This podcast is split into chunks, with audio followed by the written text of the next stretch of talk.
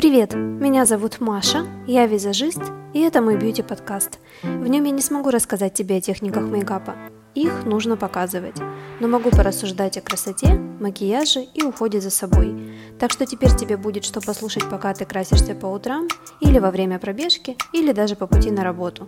И вот что, я озвучиваю свое мнение и позицию, а что с этим делать, ты решай сама.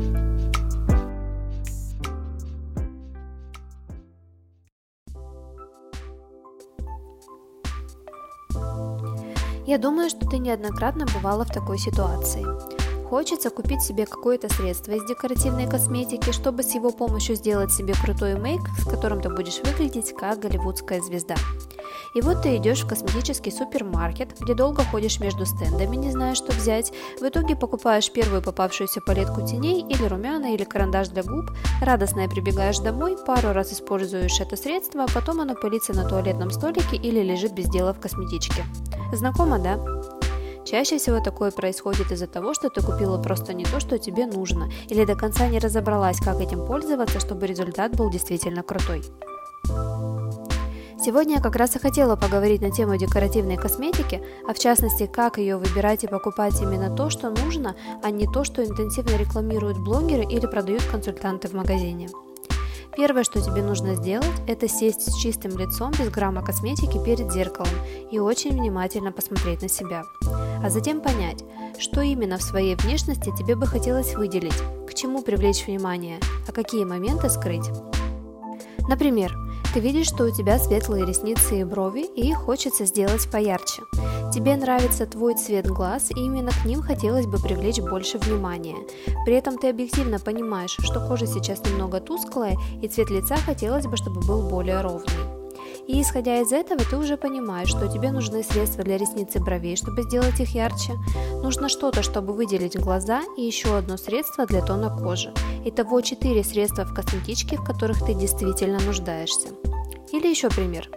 Тебя в восторг приводят твои пухлые губы и все внимание окружающих хотелось бы, чтобы было сконцентрировано на них. Но при этом от постоянного недосыпа у тебя активные синяки под глазами, от которых хотелось бы избавиться. Все остальные моменты в твоей внешности тебя полностью устраивают, а это значит, что твоя базовая косметичка нуждается всего лишь в двух средствах. Всем этим я хотела бы сказать одну, по моему мнению, важную вещь. Понятно, что когда мы смотрим видео на YouTube или в Instagram, где девушка делает себе макияж, или тем более визажист делает макияж модели, мы видим, что они используют миллионы и одну баночку. И все это, конечно, красиво и процесс завораживает, но скорее всего тебе в твоем ежедневном макияже, чтобы достичь его главную цель, поднять себе настроение и начать чувствовать себя лучше и увереннее, не нужна эта масса средств. Просто подумай об этом. А я пока кратко расскажу тебе, какое средство из декоративной косметики для чего нужно. Итак, база под макияж. Призвана для того, чтобы подготавливать кожу перед нанесением тонального средства. Базы бывают увлажняющие, матирующие, светоотражающие и даже цветные – оранжевые, зеленые, розовые и так далее. По моему субъективному мнению, если твой уход за кожей подобран верно, то и надобности в базе, как еще одной ступени в макияже, просто-напросто нет. За исключением только одного случая, когда твоя кожа близка к идеалу и ты решаешь заменить тональный крем светоотражающей базой. Такой способ очень круто работает, когда на улице солнечная погода и ты загорелая. Для лета самое то. Тональный крем. Основная его задача – выравнивать тон лица, то есть делать кожу ровнее по оттенку и маскировать несовершенства. Под несовершенствами я понимаю цветовые неровности и высыпания. Консилер. Чаще всего это тот же тональный крем, только более пигментированный, то есть более плотный по цвету. Основная задача – это точечно маскировать высыпания и убирать синяки под глазами. Важно помнить, что и тональный крем, и консилер способны справиться только с цветовыми дефектами, а не рельефом кожи. Проще говоря, покраснение от высыпаний они убрать могут, а вот скрыть бугорок не способны. Есть еще корректоры. Это те цветные штуки, которые ты, скорее всего, не особо представляешь, как применять в макияже. Скажу честно, они тебе не нужны, так как основная их задача – это справляться с ярко выраженными проблемами кожи, такими как пигментные пятна, синяки и прочее. В косметичке визажиста или гримера вещь незаменимая, в твоей же косметичке ненужная. Скульптор для лица. Бывает сухой и кремовый. Если ты хоть раз видела, как красит Ким Кардашьян, то ты знаешь, зачем нужна эта штука. Скульптор придает лицу рельеф, который чаще всего пропадает после нанесения тонального крема. Проще говоря, им рисуют необходимые тени на лице. Скулы, овал лица, носик визуально потоньше сделать – это все прорисовывается скульптором. При выборе продукта отдавай предпочтение более светлым оттенкам. Их куда проще наносить так, чтобы не было видно границ. А в случае, если не хватает интенсивности, всегда можно добавить еще. Продукты для бровей. Карандаш, тени, помада, тинты. Если у тебя совсем нет опыта в оформлении бровей, то выбирай тени или карандаш. Их куда проще приручить. Тинт или помада – это продукт более яркий и требует определенной сноровки. Есть еще прозрачный фиксирующий гель для бровей, который предназначен для того, чтобы фиксировать направление волоса. Модные пушистые брови создаются как раз с помощью него. А есть еще туши для бровей. Они работают по тому же принципу, что и туши для ресниц, то есть окрашивают волос. Очень крутая штука, если нужно выделить брови, а времени на четкую прорисовку нет. А еще идеально подходят блондинкам. Они хорошо выделяют брови, при этом не перегружая их. Карандаши для глаз и губ. Но тут, я думаю, так понятно, для чего они созданы. Скажу лишь одно. Бывают стойкие и нет.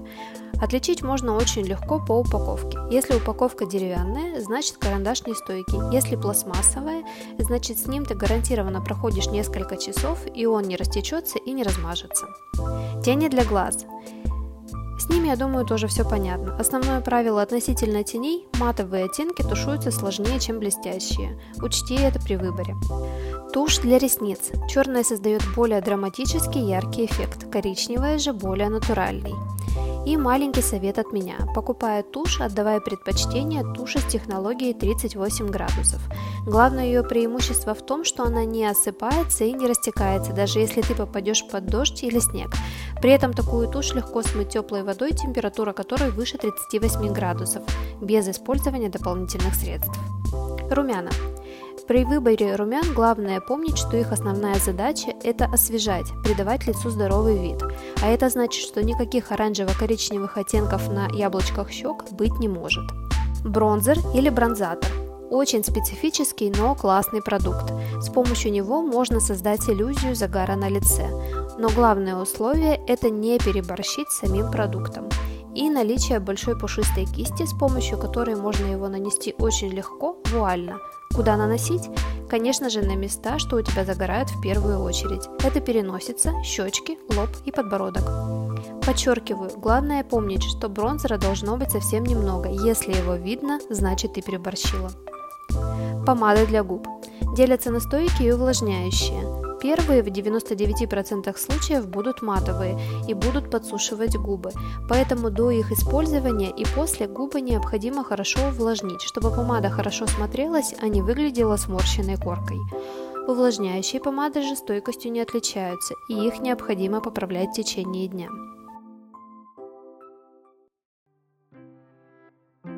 У меня получился, конечно же, совсем краткий гид по декоративной косметике, и чтобы рассказать о каждой категории средств подробнее, не хватит и суток. Но я надеюсь, что теперь у тебя в голове хотя бы немного все разложилось по полочкам, и в свой следующий поход в магазин ты купишь именно ту баночку, которой действительно будешь пользоваться и получать от этого удовольствие. Такие дела. В общем, люби себя, береги себя, ухаживай за собой, будь красива.